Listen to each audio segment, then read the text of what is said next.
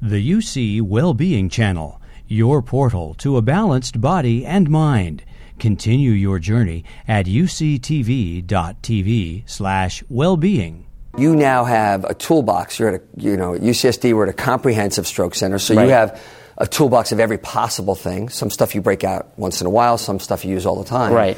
What are the kinds of new tools that people should be aware of that sort of game changers Yeah. that you're able to bring to the Well, table? Yeah, no, no question. And, and, and part of the reason it, that this designation came about is the technology has really evolved. We have two major technologies now that we use to, to, to open arteries in the brain. One is an aspiration or a suction system that's called the Penumbra system. And we have been able over time, over different engineering iterations, been able to safely get to these blockages at very small vessels in the brain and, and get them open in a definitive way 85, 90% of the time with only about a 1 to 3% complication rate. Wow. We additionally have, um, we've learned a lot from the cardiologists i- in the sense of we have a, a new generation of devices called stent retrievers, which essentially look very much like a stent, like kind of like the binding of a spiral notebook that's, that props the artery open.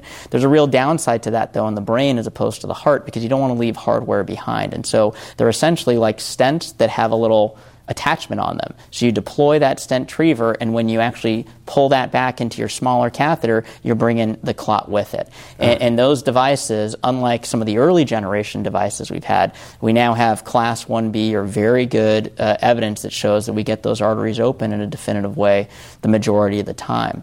The challenge for our field now. I have to. I have to. Yeah, please. I haven't heard you say that you you burrow away the skull, open up the brain. Yeah. and, this is all. This is all with minimally cath- invasive. Right. This is all with catheters through an artery of the leg when we're talking about the primary treatment of a stroke. That means opening a blocked artery in the brain.